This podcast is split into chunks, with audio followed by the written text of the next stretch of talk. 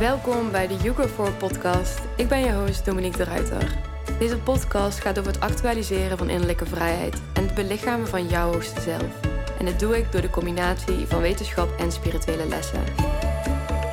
Ik bespreek topics zoals neurowetenschappen, spiritualiteit, holistische gezondheid en persoonlijke ontwikkeling. Deze podcast is voor jou als je een diep verlangen hebt naar innerlijke vrijheid en wil leven vanuit jouw authentieke zijn. Let's begin.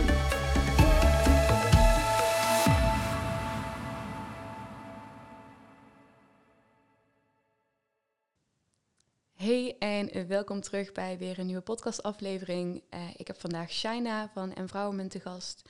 Shaina is toegepast, toegepast psycholoog met een specialisme in vrouwenwelzijn, um, in seksualiteit en in de hormonale cyclus. En daarnaast is ze ook gecertificeerd tantra teacher. En ze creëert cursussen, lezingen, retreats. En je hebt sinds kort ook een eigen webshop met allerlei prachtige kristallen en glazen wands en yoni eggs. Echt een cadeautje voor iedere vrouw. En het werk wat je doet is echt ja, fantastisch. Um, want je bent eigenlijk net zoals ik heel erg gepassioneerd om uh, vrouwen weer aan hun kracht te reminden. En ze te laten ervaren wat ze allemaal in zich hebben. Dus ik ben heel erg blij dat je er bent, Shena. Welkom. Dankjewel, wat een mooie intro. Ja, ja maar ik hoor, ik had het vaker, maar je doet ook gewoon heel erg veel. En het is ook um, een hele mooie combinatie van. Ja, ik ben blij dat jij me voorstelt. Want als sommige mensen aan me vragen van... oké, wat over jezelf vertellen? Het voelt zo breed wat ik doe, maar toch zo in verbinding met elkaar. Weet je, je kan het niet over de hormonale cyclus hebben... zonder ook een stukje over je lichaam te hebben... over veelfase, vagina's en seksualiteit en sensualiteit. Het is zo verbonden met elkaar, maar het voelt soms wel als veel... als je het onder woorden probeert te brengen. Ja, terwijl het juist, en dat is denk ik ook wel meer het vrouwelijke... het, mag ook juist wel wat breder worden bekeken... en ook vanuit een meer integraal perspectief. Uh, dus toevallig ook waar, waar mijn webinar gisteren over ging, over die integraliteit tussen die verschillende systemen. En we zijn tegenwoordig zo geneigd om inderdaad in, in um, hokjes te denken of echt naar een specialisatie te gaan. Terwijl wat jij ook zegt, het gaat, je kan eigenlijk niet over de hormonale cyclus spreken wanneer je uh, zonder dat je over het lichaam spreekt, zonder dat je over anatomie spreekt, zonder dat je misschien over sensualiteit of seksualiteit mm. spreekt. Dus het is ook heel erg mooi dat je die combinatie tussen al die aspecten, aspecten maakt. Want anders dan heb je toch een gevoel dat je niet helemaal volledig bent. Ja, zeker. Ik merkte ook, ik ben begonnen als toegepast psycholoog in geestelijke gezondheidszorg. En dan merkte ik dat er zo op de psyche werd ingedoken. En op een gegeven moment begon ik steeds meer te leren over de hormonen en de invloed van voeding. En vooral dus voor menstrueerder, hoe ook de psyche wordt beïnvloed door ons hormooncycli. Maar dat, dat kon ik niet in mijn werk inbrengen, omdat ik gewoon in een grote organisatie met protocollen en zo werkte. En ja, dat, dat ging zo botsen met wat ik eigenlijk dus wist. En hoe ik het zelf ook ervaarde en hoe ik zag dat mijn cliënten het ervaarden.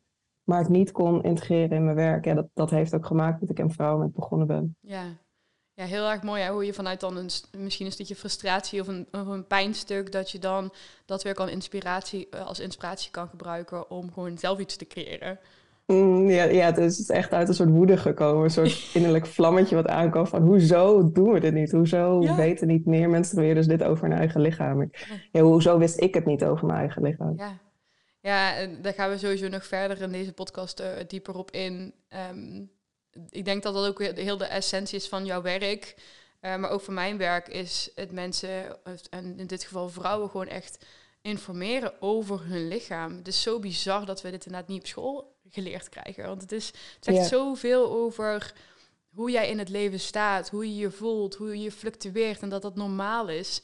Uh, ja. En ik denk dat heel veel vrouwen het idee hebben dat ze eigenlijk niet normaal zijn, omdat ze fluctueren of um, dat ze hun hormonale cyclus hè, gaan, gaan uh, afwijzen of gaan denken van oh, wat een, wat een sor is, wat moet, wat moet ik daar nou mee?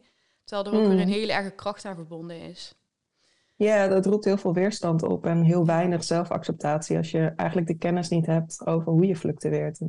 Ik krijg dat ook van cursisten keer op keer weer terug van had ik dit maar geleerd als toen ik jonger was of had ik dat maar een paar jaar geleden geleerd. Want ja, het had zoveel gedoe en zoveel zelfhaat ook kunnen schelen. Ja, ja en ik vind kennis daarin ook echt empowerend. Uh, ik heb ook wel het gevoel um, dat we soms, ook wanneer we veel bezig zijn met een stukje bewustwording of spiritualiteit, dat we heel veel op gevoel doen. En dat is super mooi en magisch. En dat daar ook gewoon echt een fundament uh, mag zijn waarop we ook daadwerkelijk kennis tot ons nemen. Dat we het ook echt gaan begrijpen. Want als we het gaan begrijpen, dan, dan krijgen we echt zo'n betere shift. waardoor het zoveel meer impact gaat maken dat, van dat wat we voelen en van dat wat we doen. Ja, mooi gezegd. Ja. Mijn eerste vraag is altijd: wat betekent het voor jou om je hoogste zelf te belichamen? Mijn hoogste zelf. Ja, dat betekent voor mij echt mijn volledige zelf te belichamen. Dus dat betekent voor mij dat ik niks van mezelf onderdruk en dat ik niks van mij zijn of vrouw zijn of eh, ja, gewoon in deze wereld zijn probeer weg te drukken. Ik heb heel veel spirituele verschillende paden en stromingen gevolgd, maar ook in de wetenschap, dus echt in de academische wereld van alles uh, gelopen, paden gelopen. En elke keer was het alsof je iets buiten jezelf moest bereiken. Alsof je een deel van jezelf, een schaduwstuk van jezelf moest wegdrukken. Of een heel hoog doel moest bereiken of moest presteren. En echt mijn hoogste zelf is een volledige acceptatie van het zijn zoals ik nu ben. Dus echt een volledige acceptatie van mijn lichaam zoals het nu is. En dat ik soms ook nog onzeker ben. En dat ik ook nog uh, schaduwstukken heb waar ik misschien me voor schaam of liever niet over praat. En dat ik ja, ik heb nog doelen die ik wil bereiken, maar dat betekent niet dat de doelen die ik al bereikt heb of waar ik nu sta, zeg maar, teniet uh, gedaan moet worden. Dus het belichamen van mijn hoogste zelf is echt in volledige acceptatie zijn met mezelf. Ja, wauw. Super mooi. Ja. en dat is ook waar het in essentie ook daadwerkelijk over gaat. En ik sprak daar gisteren dus ook over in het webinar. We moeten eigenlijk, we moeten helemaal niks. Maar als wij met onze mind uit de weg gaan, met ons, met ons uh, stukje ego uh, een stukje uit de weg gaan. En dat wil niet zeggen dat we dat ook moeten onderdrukken, want dat is ook een heel mooi aspect van ons zijn. Maar dan gaan we ook voelen wie we zijn, wat, wat we op dat moment zijn. En dat kan veranderen van moment tot moment. En al die aspecten zijn oké. Okay. Het is niet dat je dan dat je dan naar een bepaald doel moet streven, wat je zelf ook al zegt.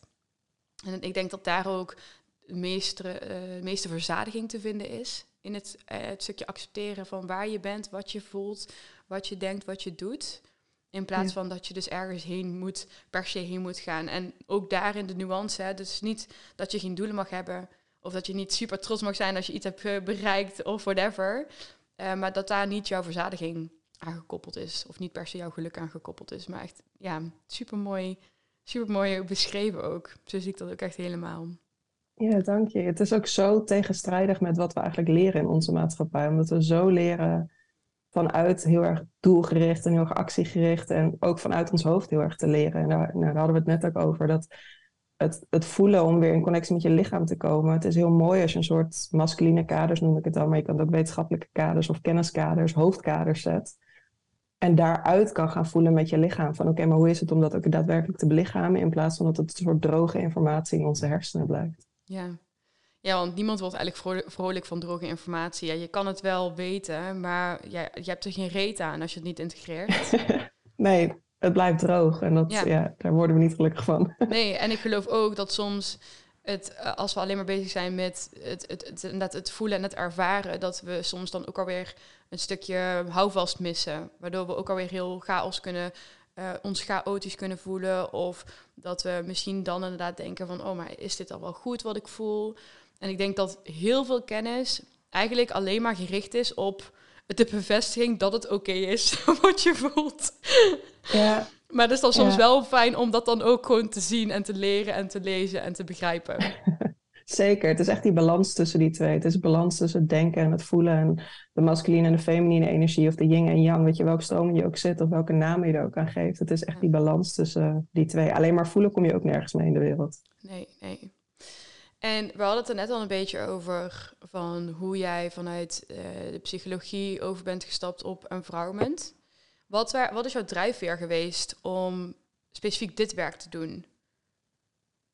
Mijn drijfveer, ja, ja, echt woede. Ja, ja het, is echt, uh, het was echt een soort rage. Gewoon een soort, wel een sacred rage. Het was geen agressie. Als we het over woede hebben, is heel vaak de doorslag gelijk naar agressie. Omdat dat de enige woede is die we kennen. Uh, maar er zit ook een gezonde kant aan woede. Het kan ook echt een drijfveer zijn. En ik vind boosheid is een hele fijne emotie eigenlijk om te voelen als je er zo mee omgaat. Ehm, maar het was echt boosheid. Het was boosheid naar het leven, naar het schoolsysteem, naar de maatschappij. Dat ik de dingen die ik leerde, dus over die hormonen en over die fluctuaties en over mijn cyclus en over het voelen. En dus die feminine energie waar we het net over hebben, die andere kant van het denken. Ehm, ik was zo boos dat niemand me dat verteld had. Dat ik dus al nou, in mijn twintig jaren was en dat ik, hoezo? Ik heb gestudeerd, ik heb superveel opleidingen gedaan. Ik was heel erg bezig met een carrièrepad volgen. En dus inderdaad alle papiertjes net, netjes halen en heel veel werkervaring opdoen. En hoezo wist ik het niet? Hoezo heeft niemand me dit verteld? En daar uh, werd ik zo boos omdat ik ook merkte dat het mezelf belemmerde. Ik had inderdaad ook veel zelfhaat naar mezelf. En ik was onzeker over mijn lichaam. En ik voelde ook gewoon alsof ik continu niet optimaal functioneerde. Alsof ik een, aan het overleven was in plaats van echt aan het leven was. Ehm, en dat fluctueerde dus. Toen ik het door begon te hebben en erop ging letten, merkte ik, hé, hey, een bepaalde fase van mijn menstruatiecyclus gaat het goed eigenlijk met me. En dan in één keer stort ik weer een soort van in en voel, ik me heel onzeker en wil alles niet en heb ik geen concentratie. En had ik heel veel oordelen op zitten naar mezelf toe. En uh, ja, hoe meer ik daarmee ging werken, hoe meer kennis ik erover kreeg, hoe meer ik het dus kon belichamen, kon gaan voelen. En hoe erg ik merkte hoeveel kracht er eigenlijk zit in de hele menstruatiecyclus. En hoe ik dus boos werd dat ik dacht, dit, moet iedereen weten, dit moet ik vertellen aan de wereld. En dat is begonnen als een Instagram-pagina om gewoon informatie te delen. En uh, binnen nou, nog geen jaar tijd is dat mijn fulltime baan geworden. En heb ik mijn werk in loondienst in de psychiatrie destijds opgezegd. Wauw. Bizar hè, hoe dat als het vanuit je hart komt, hoe het dan in flow is, hoe het in flow gaat zijn. En um, ik vind het ook al bijzonder wat je zegt, je, je, je creëert zelfhaat of frustratie of boosheid naar jezelf of uh, wellicht soms zelfs walging. Mm. En dat is ook precies de conditionering die we ook krijgen vanuit, hè, vanuit de samenleving, vanuit de maatschappij. En ik weet nog altijd dat mijn moeder zei van Oh, wat ben ik blij als ik uh, daar klaar ben met die hele rotzooi. Um, en dat is dus ook gewoon het, uh, de hele conditionering, de overtuiging rondom je hormonale cyclus. Het is rotzooi, het is irritant, het is mm. vervelend. Je krijgt er klachten door. Um, je wordt er uh, ge gefrustreerd door. Uh, mensen gaan naar je vragen, ben je weer ongesteld? Dus hè, er, er, er komt zo'n negatieve lading rondom je hormonale cyclus. Waarin dus ook heel veel jonge meiden, maar dat zal je onge ongetwijfeld ook continu tegenkomen. Waarin heel veel jonge meiden eigenlijk al zijn gehersenspoeld om hun hormonale cyclus te haten of te verafschuwen. Terwijl ik heb ook gemerkt toen ik mijn hormonale cyclus ging tracken, als het ware, me er bewust van ging worden, ehm, dat het soms voelde als zo'n verademing, ook om weer in die periode te komen na hè, je ovulatie, na misschien de, de happy periode. Omdat je daar ook juist zoveel kracht uit haalt. Alleen het past niet altijd in het referentiekader van de samenleving. Want de samenleving is vooral gericht op ben maar actief, ben maar altijd blij, doe maar lief, doe maar vrolijk, uh, help alle anderen, denk niet te veel aan jezelf. Mm. En de hormonale cyclus die spiegelt dat dus heel erg aan ons van ja, maar hey, wacht eens even. Maar dit is niet het hele verhaal. Ja, ja, die hormonale cyclus geeft ons eigenlijk een uitnodiging om die balans terug te vinden tussen dat denken en het voelen en die feminine en die masculine energie. Want je fluctueert, je floot letterlijk tussen die twee energieën. Dus als je van jongs af aan leert hoe een last dat is, of hoe vervelend het is, of hoe vooral je er vanaf wil zijn, dat is letterlijk dus één deel van het leven, één deel van jouzelf, een deel van je lichaam, gewoon wat je begint te haten. En ja, ja ik geloof echt dat die twee in balans mogen zijn. Ja, ja. En die cyclus, die laat inderdaad ook dus gewoon die balans, die, die inherente balans tussen beide zien. Um, we weten althans, veel mensen weten denk ik dat de hormonale cyclus laat zien dat we fluctueren in onze hormoonhuishouding. Ja. Maar waar jij ook veel over spreekt, is dat we in de hormonale cyclus ook dat we dat kunnen koppelen aan de innerlijke seizoenen. En dat er fluctuaties um, optreden in energie en in flow en um, in ons gedrag en in onze seksualiteit en sensualiteit. Kan je iets meer vertellen over die fases van de cycli, misschien dat koppelen ook aan die seizoenen? Ja, zeker. Wij zijn echt de enige wezens op deze aarde die niet volgens seizoenen leven, die niet accepteren dat alles in het leven floot volgens vier seizoenen. En als mensen denken we dat een soort superieur zijn en dus tegen de natuur in kunnen gaan. Maar die natuurlijke cycli van die maand, die zit ook in ons. En die, die bestaat uit vier verschillende fases. En de menstruatie kennen we allemaal. Vaak als ik met cursisten werk, dan is er een soort idee van nou, je menstrueert of je menstrueert niet. En dat zijn de twee fases die je hebt. Maar in werkelijkheid bestaat de menstruatiecyclus uit vier verschillende fases. En voor het gemak worden die dus vaak vergeleken met de seizoenen. Waarbij de winterfase, de innerlijke, of de innerlijke winterfase, is de menstruatiefase. Dus het moment dat eigenlijk hormonaal je in een soort winterslaap bent. Dus alle hormoonlevels in je lichaam zijn op zijn laagst. En dat is het moment dat je dus vloeiend rood bloedverlies hebt. En je zou kunnen merken dat net als de winter buiten in, het, in de natuur, dat, het, dat je de behoefte hebt om naar binnen te trekken. Dat je de behoefte hebt aan warmte, lekker met een dekentje en een kruikje op de bank te zitten. En dat is eigenlijk hetzelfde wat er in je lichaam op dat moment gebeurt. Vervolgens uh, nemen de hormonen oestrogeen en testosteron langzaam toe. En dat is een beetje in je lichaam vergelijkbaar met een soort lentebriesje die er begint te waaien. Zo'n warme, zwoele, vroege lentebries die al een beetje energie geeft. En je begint de vogeltjes weer te horen fluiten en de bloemetjes komen op. En de innerlijke lentefase is dus de fase waarin je lichaam hormonaal gezien en biologisch gezien zich toewerkt naar een ijsprong. Dus het, de hormonen beginnen toe te nemen en het is de folliculaire fase, dus het follikel van het eicelletje die wordt ontwikkeld om dus het eicelletje te kunnen laten springen. En als oestrogeen en testosteron tot een piek komen en het eicelletje dus springt, zit je eigenlijk in je innerzomerfase. En die innerzomerfase is dus ook de fase, net zoals een zomer buiten, dat je heel erg de behoefte kan hebben om sociale contacten aan te gaan. Dat je de behoefte hebt om echt naar buiten te keren, jouw zon te laten schijnen. En die twee fases, die lente- en die zomerfase, die zijn heel erg geaccepteerd in onze maatschappij. Je zit vol masculine energie. En masculine energie bedoel ik niks met gender of geslacht mee. Dat zit in elk, elk persoon. Maar ik bedoel daarmee dat je heel actiegericht bent, heel doelgericht. Je wil letterlijk het leven penetreren heel biologisch gezien is dat logisch, want je bent op zoek naar een mogelijk voortplantingspartner om jouw eicelletje te bevruchten. Even heel zwart-wit gezien, evolutionair gezien. Maar dat is dus een hele vruchtbare energie die er dan op dat moment is. Na de innerzomer maken we een soort overslag in onze, onze menstruatiecyclus naar een fase die minder geaccepteerd is. En ook vaak de fase die wij dus heel lastig vinden. Want je maakt de overslag naar de innerherfstfase. En dat is echt de fase dat je dus begint los te laten. De bomen beginnen blaadjes los te laten oestrogeen en testosteron maken plaats voor het hormoon progesteron. En progesteron wordt ook wel een natuurlijk, natuurlijke antidepressiva genoemd. En dat is dus een heel fijn hormoon. Maar het zorgt er ook voor dat die hele penetrerende masculine energie ruimte maakt voor meer feminine en veel voelender energie. Dus je richt veel meer op je innerlijke wereld. Je bent veel meer bezig. De energie richt zich letterlijk naar je baarmoeder toe om een mogelijk bevrucht eicelletje te laten innestelen, ofwel om je klaar te maken voor je menstruatie. Dus er gaat heel veel energie naar binnen toe. En heel veel energie naar je emotionele wereld toe. En dat vinden we vaak lastig, want daar kunnen dus spiegels komen die we de, onze hele cyclus konden wegdrukken. En die in één keer opkomen, waardoor we ons emotioneel instabiel voelen. We hebben minder concentratie omdat er zoveel energie naar onze baarmoeder gaat. We zijn wel veel creatiever ook in deze fase en intuïtiever en magischer. Maar die kant kennen we vaak niet zo goed. En omdat die emoties zo heftig kunnen voelen en zo die overslag zo heftig kan voelen, vergeten we eigenlijk die kracht van die fase om die ook te benutten. En dat is precies wat ik in mijn cursussen en in mijn werk heel erg probeer te laten zien. Van, het is een flow, het is een dans met die energie, het is een dans met je hormonen. En als je daar mee gaat dansen, dan is je menstruatiecyclus heel krachtig. Maar als jij tegen die flow in probeert te gaan, ja, ga maar eens tegen, de, tegen het water in, tegen de stroming inzwemmen. Dat is ook hartstikke zwaar. Ga maar zo'n moestuin proberen te creëren in de winter buiten in de tuin. Ja, dan gaat je groente niet groeien. En dat is hetzelfde wat met je menstruatiecyclus gebeurt. Als je er tegenin gaat, zal het zwaar en moeilijk voelen. Terwijl als je er mee gaat flowen, dan zit er zoveel kracht in elke fase. En is er niet één fase beter dan de ander. Nee.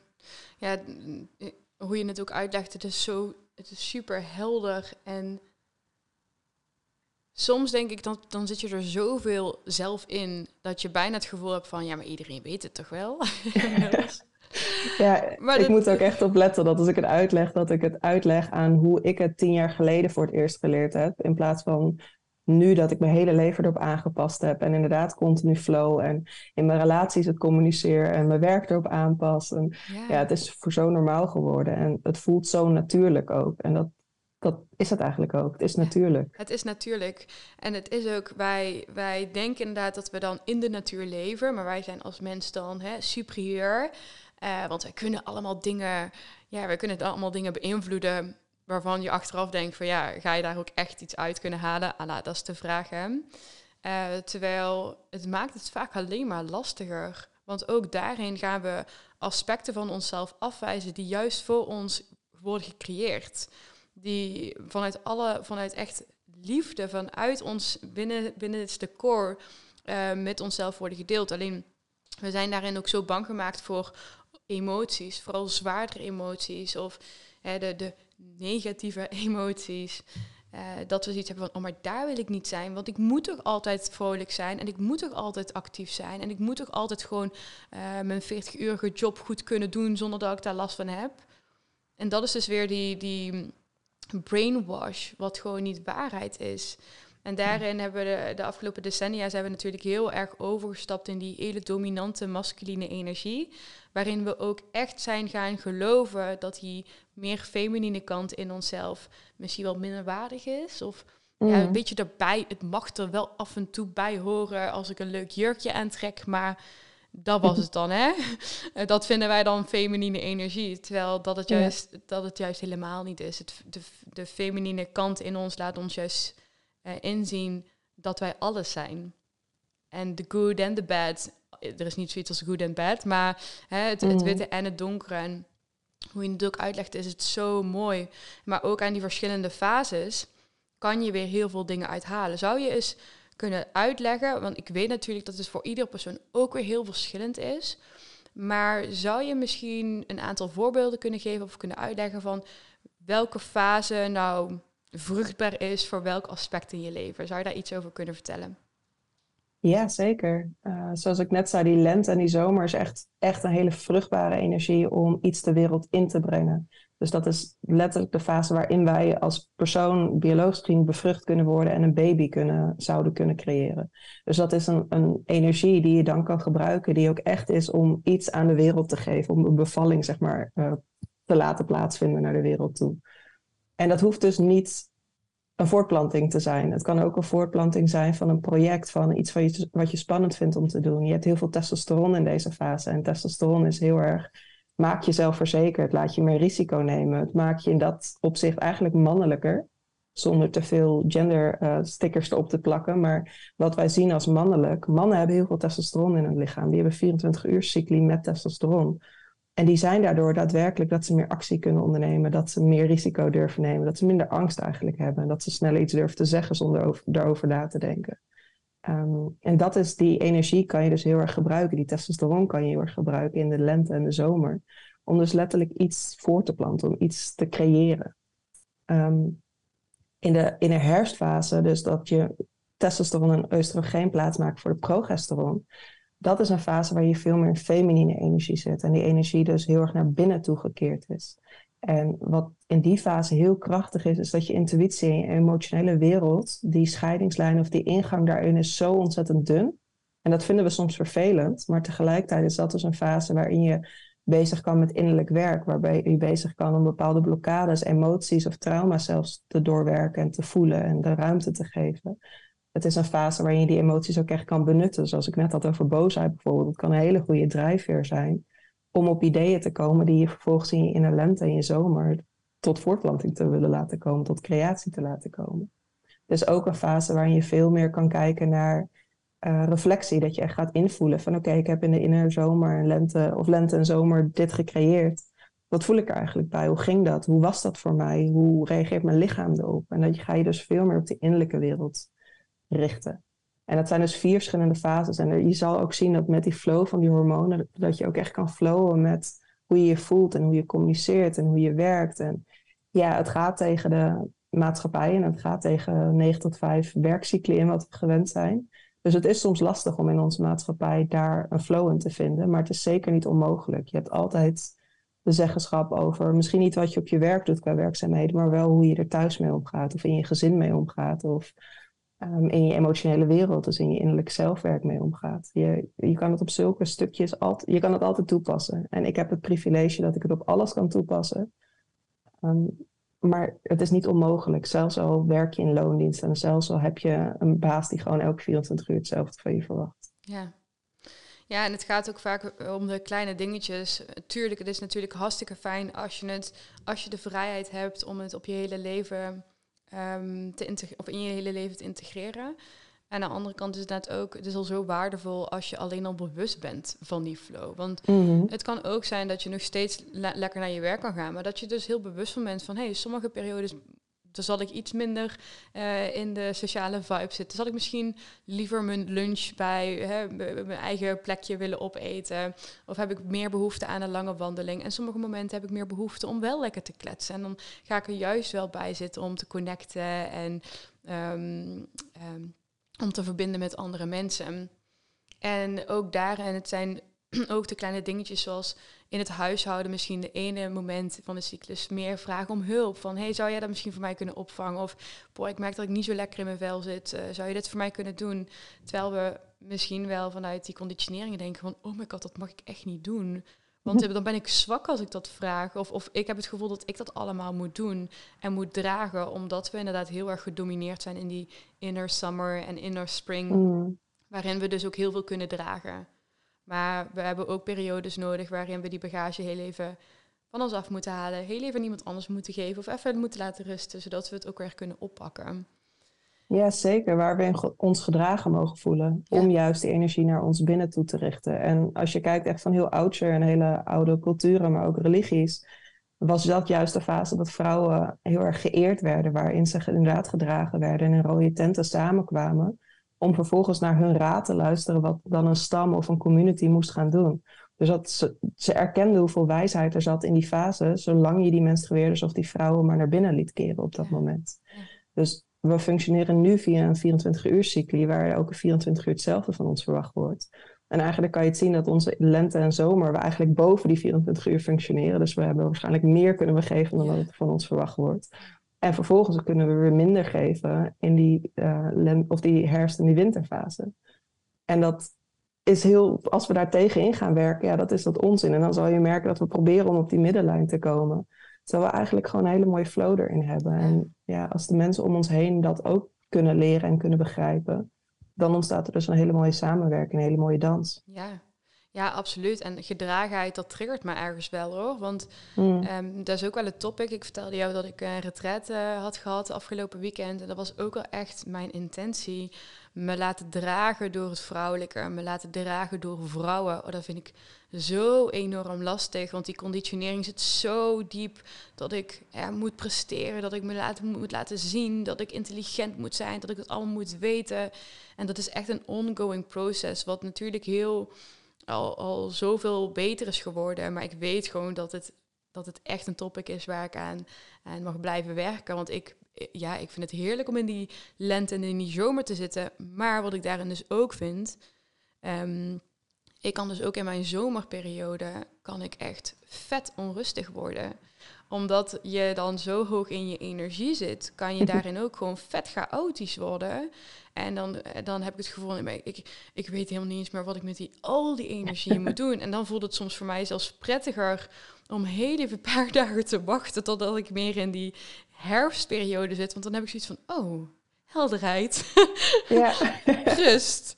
Oké, nu snap ik weer een beetje welke kant ik op moest gaan. Snap je? Ik weet niet of je dat herkent of dat je dat helemaal niet zo herkent. Nou, ik herken dat stukje van gedragenheid ook heel erg. Wat je net vertelde, is dat we hebben zo hard gestreden en met feminisme en alles, dat on onafhankelijk te worden en om inderdaad het zeggenschap te hebben als vrouw. We hebben zo hard daarvoor zitten strijden. Dus het voelt ook heel onnatuurlijk bijna, omdat we zo gestreden hebben om niet gedragen te worden en juist het, het zelf te mogen bepalen en zelf te zeggen en rechten te hebben, wat heel goed is. Hè? Ik ben echt een feminist in mijn hart. Ja. Maar tegelijkertijd vergeten we dat het ook gewoon menselijk is, zowel voor mannen als vrouwen, want beide hebben er steeds meer moeite mee, om gedragen te worden. Ja. Dat het menselijk is om af en toe een stapje terug te kunnen doen en inderdaad gewoon even geëerd te worden in welke flow je ook zit. Dus dat is heel herkenbaar. En wat je daarna zei inderdaad over dat die lente en die zomer gewoon zo hoog in energie kan voelen, ehm, dat het soms fijner is om even te wachten tot de herfstfase. Die progesteron die het overneemt na de ovulatiefase, dat is je natuurlijk antidepressiva. Dat is een, een hormoon die je laat relaxen. Dat is een hormoon inderdaad die je lichaam tot rust brengt. Dus het is heel mooi eigenlijk hoe jij er nu al gebruik van maakt om ook het aan te voelen in de hoge energie, maar vervolgens pas in de rust echt keuzes te maken. Want te veel testosteron en te veel energie kan ook zorgen dat je eigenlijk te veel risico neemt waar je in je herfstfase zoiets denkt van, oh, wat heb ik gedaan, wat heb ik afgesproken, waar heb ik ja tegen gezegd? ja, en ook wat, wat je dan ook wel ziet, dat je in je zomer zit en je bent je er bijvoorbeeld niet helemaal bewust van. En je hebt in de zomer dat je denkt van, ja, en dan gaan we afspreken en dan gaan we afspreken en dat gaan we doen en dat gaan we doen. En dan valt het allemaal zo in je menstruatie. En dan denk je, why, wat, waarom? Ik heb helemaal geen zin om mensen te zien en te spreken. En dat heeft mij persoonlijk zo erg geholpen met het ehm, bewust worden van je cyclus omdat ik, ik kan inderdaad heel erg in de hoogte gaan. En dan wil ik van alles plannen en alles doen. Maar juist nu weet ik, oké, prima, dat mag ook. Maar ik ga het wel een maand later verschuiven. Dus ik ga het zeker niet aan het einde van mijn herfst richting winterperiode inzetten. Want dan, dan wil ik ook in mezelf zijn. Dan wil ik mezelf ook dragen. En om heel even terug te komen op het stukje gedragenheid, ook omdat het zo'n topic is voor veel mensen. Wat ehm, helpt jou of welke, waar, voor welke dingen kies je om je meer gedragen te voelen?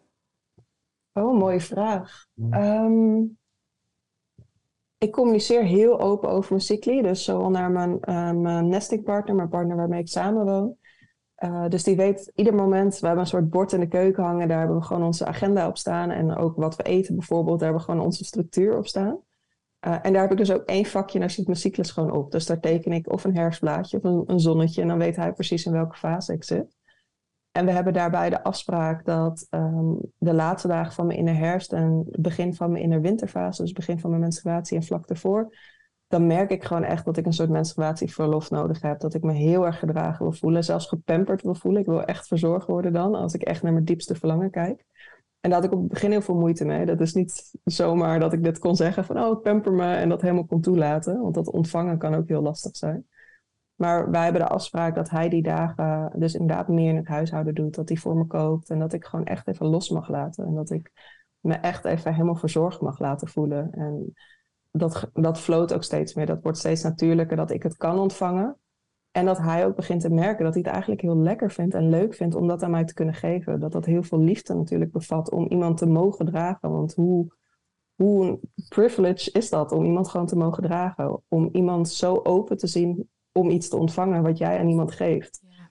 Uh, dus dat kan ook heel waardevol in een relatie zijn als je daar echt mee gaat spelen uh, met elkaar. Van kan ik wel echt ontvangen? Kan ik wel echt geven? Want we kunnen wel zeggen, ik wil me gedragen laten voelen. Maar kan je dat echt ontvangen? Kan je echt openstaan om je gedragen te laten voelen? Of onbewust saboteer je dat eigenlijk en heb je dus weerstand erop zitten? Dus dat is hoe ik in mijn relaties daar uh, ja, echt mee probeer te werken. Door open communicatie te hebben, maar ook heel veel innerlijk werk gedaan te hebben. En op zoek te gaan van, goh, waar zitten die blokkades om echt te mogen ontvangen, om echt gedragen te mogen worden. Ja, ja dat zeg je zo mooi. Want het is echt zo dat het ook. Ik denk dat veel mensen zeggen dat ze gedragen willen worden. En dat misschien 9 van, of ja, misschien wel 99 van de 100 mensen helemaal geen idee hebben van wat dat precies voor hun betekent. En of ze het überhaupt kunnen toelaten. Er zit ook heel veel mhm. afwijzingen in, er zitten heel veel vooroordelen in, wellicht van wat je van je ouders hebt geleerd, maar ook van intergenerationele trauma's die nog altijd een impact maken op, op hoe jij uh, je voelt en hoe jij naar dingen kijkt. En ik herken dat stuk ook heel erg, want ik kan me gedragen willen voelen, maar ik heb van mezelf dat ik denk van ja, maar ik draag mezelf wel. Weet je wel, fuck jou met je gedragenheid. Terwijl iets, iets anders in mij zegt van ja, maar draag mij dan, draag mij dan, ik ben er klaar voor. Dus het is ook heel mooi om inderdaad wat jij zegt, dat innerlijke werk te doen. Van waar zitten die blokkades? En mogelijk ook als je je niet gedragen voelt, je hebt wel het idee dat je, dat je in, hè, kan ontvangen, Oké, maar waar zitten wellicht de belemmering of de blokkades in je relatie met je partner? Ehm, is het een stukje communicatie? Is het misschien een stukje verwachting? Is het misschien een stukje uh, emotionele blokkade die er nog achter zit? Misschien voelt die andere zich afgewezen of niet gezien. Dat zijn allemaal dingen waar je dan wel samen aan kan werken. En ik geloof ook wel, uh, maar dat is een hele erge aanname, dat daarin het stukje tantra ook jou heel erg verder helpt om in die diepere lagen te gaan kijken. Um, nee, ik zie je al zo knikken van ja, ja, ja, ja. Knikken, ja, ja. ja ik, eh, terwijl je het vertelt, zat ik gelijk te denken inderdaad aan een tantrische oefening. Want bij tantra werk je zoveel... Um, ja, tantra is meer dan seks. Dus dat, voordat mensen die hebben dat we alleen maar seksuele oefeningen doen, dat is niet zo. Het is heel veel innerlijk werk en heel veel gewoon kijken naar je innerlijke wereld in reflectie of als spiegel met een andere persoon voor je. En dat hoeft helemaal niet naakt of helemaal niet seksueel te zijn. Maar waarbij je heel veel werkt, is de dynamiek tussen geven en ontvangen. En nemen en toelaten. En dat die dynamieken, ondanks dat we denken van oh, we willen ons gedragen eh, voelen en we willen ontvangen, kan je echt communiceren wat je wil ontvangen? Kan je echt micromanagen, dus elk detail communiceren wat je wil ontvangen? Vind je jezelf dat waard om dat te mogen ontvangen? Kan je dat toestaan? Of heb je gelijk alweer het idee van, oh, ik ben aan het ontvangen, maar oeh, moet ik nu niet iets terug doen? Weet je, van, ik heb nu, word nu gemasseerd door mijn partner, oh, straks wil die dan seks, of straks moet ik hem ook terugmasseren, of oh, ik moet nu wel, weet je, iets wederkerig teruggeven. Er zitten zoveel lagen op die dynamieken tussen personen. En Tantra helpt inderdaad heel veel mee. Je hebt heel veel oefeningen om daarmee te oefenen. Om en de communicatie te, te oefenen met, de, de met anderen. Um, maar ook bij jezelf te kijken, van die spiegels te krijgen. Van wat doet dat eigenlijk met je om, om echt te geven of echt te ontvangen? Wat, wat gebeurt er in je? Want er is, ik geloof dat er geen enkel mens is waarbij dat niks doet. bij ieder mens komen daar processen omhoog. Ja, absoluut. En is er dan ook een, uh, misschien een, een, tantrische oefening die gevoelsmatig naar boven komt, die je zou willen delen? Of heb je zoiets van, nou, kan ik eigenlijk niet echt zeggen, want het is misschien meer een proces. Of je hebt aan één oefening heb je niet zoveel. Of... Ehm, nou, het is heel erg een proces inderdaad om mee te werken. En ik raad het ook heel erg aan om uh, echt een tantra workshop daarin te volgen. Dus ik geef ook tantric dates, heb ik online, waarbij de video's online staan dat mensen het echt kunnen volgen. Um, waarbij ik en mijn partner uh, op video het ondersteunen. Maar een oefening met geven en ontvangen, je kan, het is heel simpel, gewoon letterlijk gaan geven en ontvangen. Dus voor vijf minuten lang bijvoorbeeld. Dus echt ook vijf minuten een timer zetten. Vijf minuten lang uitleggen wat zou jij willen ontvangen. En vijf minuten is lang dan. Je kan er zelfs tien minuten van maken, maar om jezelf nog wat verder uit je comfortzone te, te brengen. Maar om echt gewoon te communiceren van wat je willen ontvangen. Dus niet alleen ik wil een massage ontvangen of ik uh, zou het fijn vinden als je vanavond voor me kookt. Ga echt in de details. Ga echt micromanagen van wat is het dan precies? Waar wil je gemasseerd worden? Is het hard of zacht? Is het met de duim? Is het met de hele hand? Is het met een elleboog? Is het met massageolie? Zonder massageolie? Je kan er zo in details in gaan. En dan vervolgens dat ook gaan ontvangen. Um, en dan daar achteraf een soort reflectiemomentje te hebben om het te bespreken met elkaar. En dan niet in verhaal te vervallen met elkaar. Dus niet een interactie van, oh ja, ik voelde dit, oh ja, dat heb ik ook. En oh ja, dat, weet je, dan ben je eigenlijk niet meer aan het luisteren naar elkaar. Nee. Dan ben je heel reactief aan het luisteren. Maar om dus vijf minuten te micromanagen en je, wat je je verlangen uit te spreken, het uit te voeren. En dan om de beurt te delen. Dus ook vijf minuten te nemen bijvoorbeeld om jouw innerlijke wereld, jouw innerlijke processen te communiceren naar je partner. En daarna vijf minuten aan de ander te geven. Dus het is geen reactie op elkaar. Het is gewoon puur een observatie. Wat gebeurde er in mij? Wat deed het met mij? Ja, heel mooi. Is super mooi. En ik heb ook gemerkt zelf dat in het begin, als je dat doet, merkte ik bij mijn partner best wel wat weerstand van als je dat echt ging uitleggen van dat, dat hij best wel getriggerd kon worden van, oh, dat doet ook wel iets met mij dat jij dat verlangt. En um, het doet sowieso iets met mij wanneer ik bijvoorbeeld hè, meer aan jou moet geven dan ik misschien aan mezelf mag geven. Ja. Maar als je daar actief over blijft communiceren en op blijft invoelen op elkaar en je gaat ermee aan de slag, heb ik wel het gevoel dat dat ook steeds meer in flow gaat zijn. Hetzelfde wat jij net heel mooi zei met die cyclus ga ik echt doen. Want dat vind ik echt fantastisch. Want ik heb uh, een app, Natural Cycles. En ik zei al tegen mijn vriend van... hey, die, die kan jij ook downloaden? Kan jij op de hoogte blijven van mijn ziektes? En heeft hij echt iets van... Nou, I'm good. dus ik denk dat ik het hier gewoon op mijn whiteboard ga, ga plaatsen. um, maar ik denk wel dat juist door het te blijven oefenen... maar ook echt oefenen met jezelf. Want ik denk ook dat we heel snel verlangen van, ja, maar we moeten dit doen. En jij moet het doen en wij moeten dit doen. En terwijl ik denk van, oké, maar ga het eerst maar zelf doen. Ga het eerst maar zelf doorlopen. Want dat is ook super waardevol. Uh, en dan kan het best zijn dat sommige aspecten al niet meer nodig zijn, omdat je zelf al stukken van jezelf bent gaan helen. En het kan ook zijn dat op die manier juist die andere persoon inspireert. In plaats van dat je uit volks iemand moet meetrekken van jij moet meegaan in mijn proces. Maar het wordt voor mijn gevoel wel makkelijker, omdat je ook steeds meer vertrouwen en helderheid en transparantie creëert in een relatie. Ehm, dus ik vind, ja, ik vind dat ook heel mooi en waardevol. ook die oefening die je net al gaf, aangaf van elkaar. Maar is ga maar eens spelen met dat ontvangen en geven. En inderdaad, vijf minuten is echt wel lang hoor. Als je dat helemaal moet gaan, moet gaan omschrijven, dan denk je echt zo twee minuten, drie minuten de van de klok. Ja. En daarin alleen het uitspreken, dus niet eens het uitvoeren. Wat je zei, er kan al heel veel lading op zitten. Inderdaad, hoe ga je dat communiceren? Maar ook voor de anderen een soort resentment. Ik kan even het Nederlandse woord daar niet voor vinden. Maar dat je zoiets denkt, ja, maar hallo, wanneer ontvang ik nou eens een keer? Weet je, en vooral vrouwen zie je dat in terugkomen. Ehm, dat je hoort vanuit ze dat een soort van, ja, maar ik doe al zoveel. Ik draag al zoveel, ik geef al zoveel. Wanneer ontvang ik nou eens een keer? En dan krijg je een soort frictie tussen twee personen, ehm, waarbij er helemaal niet meer gegeven en ontvangen wordt. Waardoor het alleen maar een soort nemen en toelaten wordt. En Ja. ook vaak zonder consent en niet meer met, met liefde. Ja, ja. Ja, en dan wordt het dus inderdaad ook weer, ja, dan wordt het een heel provo, ehm, je provocerend, eh, provocerende activiteit in plaats van dat het je Mm. inderdaad echt dichter bij elkaar brengt. En wij hebben juist gemerkt door er heel veel over te spreken en ook bij elkaar in te voelen, dat er echt wel aspecten bij ons naar boven komen die, die ook al best wel pittig zijn, ook voor de persoon van ja, wat betekent dan seks voor jou? En dat kan soms Mm. echt wel, ook bij je partner kan dat ehm, best wel negatieve overtuigingen eraan aan hebben gekoppeld of negatieve emoties. En als je dan samen dat narratief mag gaan veranderen en mag gaan omswitchen, wat ook niet zomaar van de ene dag op de andere dag gebeurt, maar dan ga je wel samen door een heel mooi en kwetsbaar proces. Ja, En dat is wel echt heel erg, eh, heel erg bijzonder. En ik wil je ook al vragen van, ehm, als je bijvoorbeeld kijkt naar tantra misschien, of het stukje seksualiteit of sensualiteit, en je kijkt naar je cyclus, hoe zijn die met elkaar verweven? dat is misschien een hele complexe vraag, maar...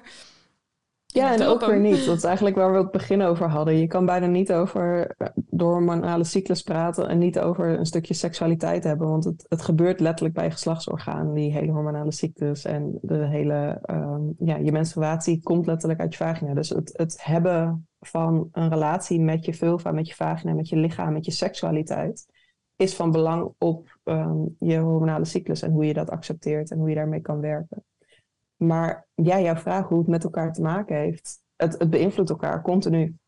Dus je zal merken met je hormonale cyclus dat dat zeker ook je seksualiteit beïnvloedt. Het zorgt er bijvoorbeeld voor dat in sommige fases je meer afscheidingen aanmaakt dan in andere fases. En dat het fijn kan zijn om glijmiddel erbij te pakken. In andere fases is de doorbloeding daar veel meer, waardoor het veel makkelijker is om een orgasme bijvoorbeeld te bereiken. Eh, dan in andere fases. En gewoon dat leren begrijpen, dat dat dus ook fluctueert. En dat het dus heel niet aan jou of aan je partner ligt dat je een keer minder nat wordt. Of dat het inderdaad lastiger of langer duurt om tot een orgasme te komen. Dat stukje zelfacceptatie en ook mogelijk acceptatie voor een partner, dat hij er niet onzeker van wordt. Ehm, dat is weer gewoon die kennis leren over je eigen lichaam. En weer die boosheid in mij, dat ik denk, waarom weten we dit niet?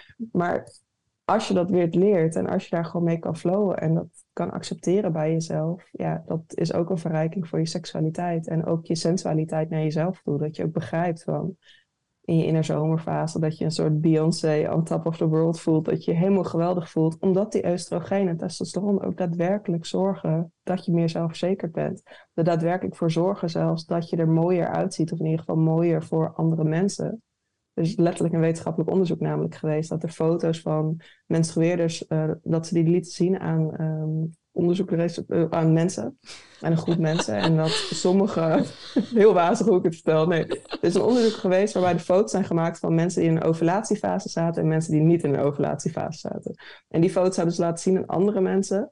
En dan moesten ze een cijfer geven van aantrekkelijkheid of mooiheid. En dat was daadwerkelijk dat de mensen in de ovulatiefase, zonder dat dus die mensen het wisten, als mooier of aantrekkelijker gezien werden. Ja. En dat is logisch, want het oestrogeen in je lichaam zorgt ervoor dat je net even iets meer kleur in je gezicht hebt, dat je rimpeltjes een beetje weggaan, dat je borsten wat voller zijn. Het zorgt er letterlijk voor dat je lichaam zich klaarmaakt van, hé hey, hallo, ik ben vruchtbaar, kijk mij eens. Ja. ja, en dat geeft natuurlijk ook wel we- wellicht voor jezelf ook meer de zekerheid om, eh, om meer te gaan ontdekken. En ook die energie van de lente en de zomer is ook al meer ontdekkend en uitproberen en experimenterend. Ja. En ehm, als we dat bijvoorbeeld terugkoppelen naar eh, je wil graag ehm, meer gaan communiceren of je wil meer gaan experimenteren met je partner of met jezelf. Is het dan wijs om dat in een bepaalde fase van je cyclus te doen? Of, Oeh, want ik vind dat ook een hele lastige, want iedereen is natuurlijk ook weer heel erg anders. Of zeg je van, nou, nee, dat hoeft zeker niet. het, het ideale situatie is, is dat je eigen cyclus leert kennen en inderdaad leert wat voor jou het beste werkt en voor je relatie het beste werkt. Ehm, dus dat raad ik eigenlijk altijd aan om, om ga eerst dat innerlijk werk doen in mijn online cursus Cyclus Leven, waarbij ik inga op die hormooncyclus gaan we ook de eerste twee modules gaat niet eens over de cyclus. Dat gaat puur over alle taboes die erop liggen en al dat innerlijk werk. En inderdaad die feminine en die masculine energie leren begrijpen in jezelf. Ehm, dus dat raad ik eerst aan. Leer jezelf kennen, leer je cyclus kennen, leer wat voor jou werkt. Ehm, maar als je het hebt over dus inderdaad wat meer risico durven nemen. Dus bijvoorbeeld een onderwerp bespreken die je eigenlijk heel spannend vindt om aan te kaarten bij een partner. Ja, dat is de in de lente en de in de zomerfase ideaal voor als je een, juist je emoties wil laten zien en heel kwetsbaar en heel open wil zijn, dan zou ik zeggen de in de herfstfase. Maar daarbij is het wel het gevaar dat de in de her, of gevaar klinkt heel negatief, maar het, hetgene waar je op mag letten is dat in de, in de herfstfase jouw emotionele wereld dus zo open staat. Dus het is belangrijk dat je de emoties uh, die je mogelijk hebt opgespaard, je hele cyclus, die je hebt weggedrukt, of zelfs je hele leven, dingen uit het verleden, zelfs trauma's, die kunnen echt in, je, in herfstfase omhoog komen. Dus je kan dan een gesprek aangaan met je partner, waarbij er eigenlijk soort emotionele lagen nog onder liggen, die mogelijk helemaal niks met je partner te maken hebben.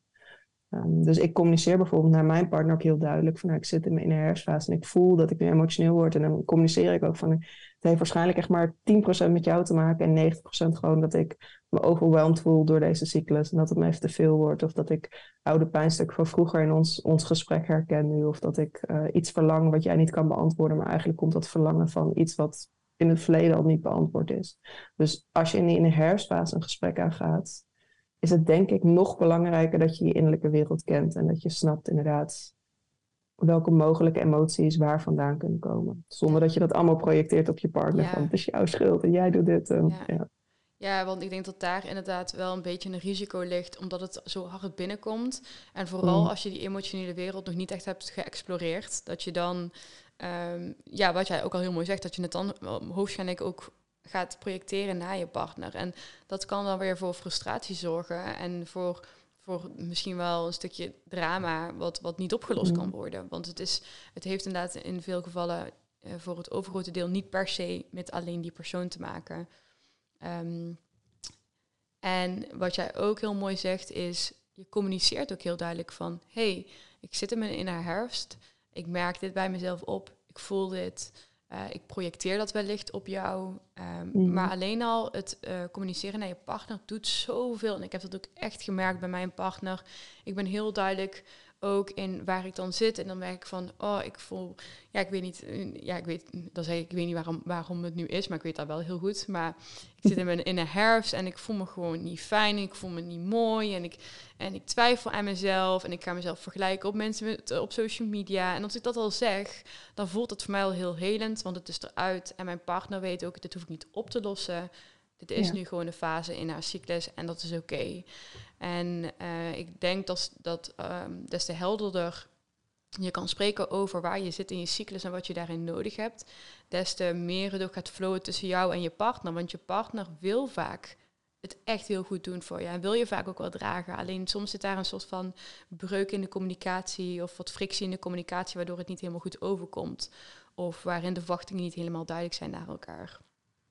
Ja, zeker. We willen als mensen heel graag helpen. Vaak vinden we het zelfs fijn als we klaar kunnen staan voor een vriendin of voor een partner. Dat doet ons zelf ook goed. Ja. Maar je zegt het heel mooi inderdaad, dat als je die fricties oplost. En hoe ik nu praat over mijn relatie, dat klinkt voor sommige mensen die nog helemaal niet in thuis zijn misschien heel mooi. En denk ja, maar dat doet mijn partner nooit, want die staat er niet voor open mijn partner is ook veel later pas deze wereld ingestapt. En die heb ik echt jarenlang een soort van mee moeten lokken naar Tantra toe. Wat je, die wou op het begin ook niet. Die is, die is heel anders dan mij hierin. Ja. En het, het belangrijkste, denk ik, is dat je kijkt naar wat werkt in jouw relatie. Weet je, zo open communiceren. Als je dat nooit gedaan hebt, die begint het in één keer te doen, dan schiet je partner ook in een soort kortsluiting van wat moet ik hier dan mee? Die weet het dan ook niet. Dus begin dat innerlijke werk echt bij jezelf. Doe, ga je eigen innerlijke wereld ontdekken, ga je eigen emotionele wereld ontdekken. En dan zal je automatisch zien dat dat ook naar je relaties en naar je communicatie uit begint te stralen. Zonder dat je heel erg de nadruk legt op een relatie of je communicatie naar je partner. En dus eigenlijk onbewust ook alweer verwachtingen dan op een partner hebt liggen. Zo van, oh, ik communiceer dit dus nu heel open, dus dan moet jij daar goed op reageren. Dan moet jij dat nu doen. Ja. En dat is ook zeker gewoon niet altijd zo. En je gaat ook op het moment dat je meer gaat openen en dat je daarmee gaat experimenteren, ga je ook soms gewoon heel hard op je bek. En ga je soms ook, ja, maar ga je soms ook momenten hebben dat je elkaar wel kan schieten. En dat je denkt van mhm. ja, ik eh, vind het helemaal niet meer leuk. Maar ook dat, we mogen juist sowieso meer vanuit de hele universele summer en spring, mogen we ook echt meer aandacht gaan geven aan die herfst en winter. Want ook dat is zo belangrijk. En in een relatie is het belangrijk om soms heel hard op je bek te gaan. En is het belangrijk om soms heel erg in de confrontatie aan te gaan en elkaars pijnpunten in te drukken. Uh, maar omdat daar dan een angst op ligt, doen we het niet. En dat is zonde, want dan is het alleen maar uitstellen van executie. Ja. En uh, ik meende, ik weet al niet meer precies waar ik dat had gelezen of gehoord, maar ik meende dat het zo ongeveer drie maanden kan duren voordat jij tegen je partner zegt van, hey, nou, dit wil ik graag. En dat het voor die partner een beetje ook geland is. Want op het moment dat wij worden toegetrokken naar bijvoorbeeld tantra, dus ik voel van, hey, dat doet iets met mij, ik vind dat wel interessant, dan zit ik vaak ook nog eerst in een periode waarin ik aan dat idee moet wennen. En ik vind dat een beetje spannend. En ik, vind, ik krijg daar gedachten en, overtuigingen die komen naar boven. En misschien ga ik al een keer een blog lezen, maar ik durf nog niet naar echt een, naar een dag te gaan. En uiteindelijk ga ik naar een intro-workshop. En daarin zit er dus een hele periode voor het feit dat ik daadwerkelijk naar een tantra-workshop toe ga. Maar wanneer we daar dan zijn en we zitten daar helemaal in en we voelen ons daar fijn en thuis en we, we, zien ook wat voor impact dat maakt en we communiceren naar onze partner, dan hebben we zoiets van ja, je moet mee. Maar je moet nu mee. maar, maar, maar, je partner heeft ook nog die ruimte nodig. Van die, die het, het was sowieso al niet dat die partner daar misschien vanuit zichzelf aan heeft gedacht. Dus er moet diegene moet sowieso al een beetje wennen aan het feit van, oké, iemand legt iets bij mij neer, wat vind ik daar nou eigenlijk van? Daar is wat ruimte voor nodig. En vervolgens moet diegene ook een beetje gaan voelen van, ja, maar hoe, hoe zie ik dat dan? En, en, en wil ik daar dan eerst informatie over inwinnen? En heb ik het eerst nodig om een blog te lezen? Of, of ben ik meteen all in? En vaak verwachten we dan, omdat wij er al zo in zitten, dat onze partner ook er direct ingaat. Maar dat heeft tijd nodig. En wat jij ook heel mooi zegt, je komt als partners bij elkaar. Jij zit wellicht al langer in tantra, je partner niet. Ja, misschien merk je wel dat er wat interesse is. Dus je gaat hem toch een beetje meesleuren. Vindt hij eigenlijk wel fijn, maar ook weer niet fijn. en uiteindelijk merk je dat, dat diegene ook op zijn eigen of haar eigen manier... Um, steeds meer zijn eigen betekenis eraan geeft. En dat is uiteindelijk mooi. Maar we zien soms ook alleen maar van, oh ja, China die heeft uh, een mega vette relatie en die doen allemaal leuke dingen en die doen dit en die doen dat en die communiceren zo open. Ja, maar je ziet niet wat er allemaal uh, daarvoor heeft gezeten. Je ziet niet het hele proces van frustraties en confrontaties en pijnpunten, et cetera. Ja, het zeg je heel mooi. Dus het is ook echt een proces. En ik vind dat ook heel erg mooi. En zoals jij nu in je leven staat en ook hoe jij nu uh, je werk doet, ja, ik denk dat ik niet de enige ben die zal vertellen dat dat super inspirerend is. Maar ook dat is dan weer een heel proces natuurlijk. Dankjewel. Ja, ja vind ik heel, uh, nou, het doet me goed om dat te horen. Ik probeer echt zo authentiek mogelijk te zijn in mijn werk en ook te laten zien van, weet je, geen ieder mens, geen iedere mens en geen iedere relatie is perfect. En iedereen maakt processen door en heeft schaduwstukken en confrontaties en gaat kaart op hun bek. En Dat hoort er allemaal bij. En hoe heerlijk is het als we dat die perfectionisme en dat perfecte plaatje even mogen laten vallen en gewoon met z'n allen weer mensen mogen zijn. Ja, absoluut. Ja, en dat siert je ook en dat inspireert natuurlijk ook uh, andere mensen om datzelfde te doen. En ik vind daarin bijvoorbeeld ook social media, het is een heel krachtig medium, maar het is ook een heel lastig medium, omdat er dus ook nog heel veel mensen vanuit hun pijnen Ehm, hmm. bepaalde aspecten projecteren die eigenlijk niet helemaal reëel zijn of niet helemaal waarheid zijn. En ik vind het dan ook echt heel erg mooi om te zien dat er pioniers zijn zoals jij, die dus ook het hele andere beeld laten zien. En ik geloof daarom ook echt dat je bedrijf zo succesvol is, omdat je juist echt, je bent real hmm. in dat stuk. En mensen hebben echt behoefte aan realness. ja, dankjewel. Ja. Is er nog iets wat jij uh, de luisteraar mee wil geven? Is er nog iets wat er uh, misschien naar boven komt bij jou? Oeh. Nee, ik denk dat we heel veel besproken hebben. Het is heel, nou, ook heel vloeiend gegaan, heel flowend gegaan. Maar we zijn bij heel veel punten aangeraakt. En ik denk dat de uitnodiging vooral ligt in leer jezelf, je eigen lichaam en je fluctuerende natuur. Dus leer dat weer een stukje kennen en accepteren en belichamen. En we hebben het ook veel over relaties gehad, maar echt die uitnodiging om in jezelf te keren eerst en dat te onderzoeken. En zoals jij heel mooi zei, gun jezelf die drie maanden of hoe lang het ook is, eh, voordat je verwacht dat het in je relatie of in je leven om je heen al allemaal invloed heeft. Ja, ja precies. Ik wil jou heel erg bedanken. Waar kunnen mensen jou vinden? ja, mijn bedrijf heet Empowerment. Dus ik heb een website empowerment.nl. En ik heb een, ben vooral actief op Instagram, steeds meer ook op TikTok. Ehm, gewoon ook onder empowerment. En ik heb sinds kort inderdaad, zoals je zei, een webshop met pleasure producten. Dus Yoni eitjes, pleasure ones. En ja, als je denkt glas, wat moet ik daarmee? Het is echt, iedereen die het probeert is verkocht. Want het, het, het is echt van een andere wereld. Ja. ja. het is zeker een aanrader als je wil werken met je sensualiteit en seksualiteit. Ehm, en dat bedrijf heet Pleasure Siren. Dus www.pleasuresiren.com, maar ook op Instagram is dat uh, terug te vinden. Ja, en ik zal ook heel even alles in de show notes plaatsen, zodat mensen ook echt makkelijk kunnen navigeren. Um, maar uh, ja, voor de luisteraar, ga haar zeker volgen als je geïnspireerd en geconfronteerd wil worden. Want het is ja, ook, ik eh, confronteer soms wel. Ja, maar dat is mooi. Dat, ik ben daar ook absoluut fan van. Het hoeft ook niet allemaal mm. lekker rooskleurig te zijn. Hè? mag soms ook wel confronterend zijn. Zeker. Um, dat is ook gewoon allemaal deel van het vrouwelijke natuurlijk. Zeker. En als je me af en toe op mijn bek wil zien gaan, dan volg me zeker op Instagram. ja, prachtig is dat. uh, ik wil jou heel erg bedanken. Ik vond het een super waardevol gesprek. En ik heb uh, heel erg het gevoel dat het heel veel vrouwen en mannen ook echt gaat helpen. Um, dus uh, ja, heel erg bedankt. En, Dankjewel voor de uitnodiging. Ja, en ook voor jouw luisteraar. Bedankt voor het luisteren. En ik zie je heel graag weer terug in de volgende podcastaflevering.